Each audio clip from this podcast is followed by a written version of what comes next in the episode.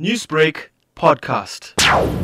The intelligence and, and, security services in this country should have been aware of what had transpired in KZN and, and Gauteng, that it took them almost two to three days to sort themselves out into some kind of coherent plan to assist communities to defend life and property, by which time it was far too late. The deployment of the army was initially not considered to be wise by the defense minister, but it would appear that she had a change of, of heart at some point. But again, it, it, it came, albeit too late, to, to, to, to stop the initial round of devastation um, which by that time had already seen almost 40,000 formal businesses uh, burned to the ground and maybe 50,000 informal businesses destroyed as well. And this has led to a cumulative, cumulative loss of almost 129,000 jobs, leaving 1.5 million people without an income.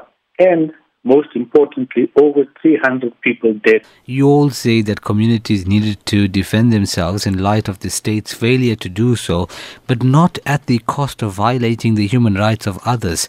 How would you caution people around this? I, know it's difficult.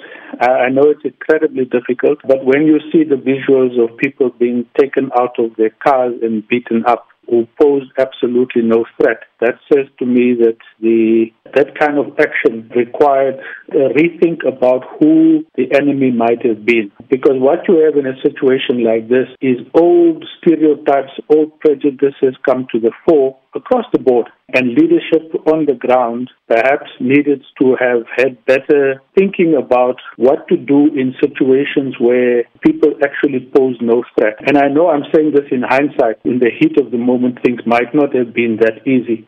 But certainly, from some of the, the stuff that has been put out on media, it would appear that racial profiling played a big, big part of identifying who posed the threat. And this is this is from both from, from all sides. I am, however, happy that people have been charged.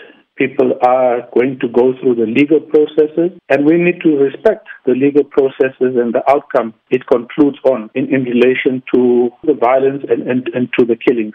The same kind of, of focus needs to be applied to all the more than 300 people who died. It cannot be isolated to one area only. Newsbreak, Lotus FM, powered by SABC News.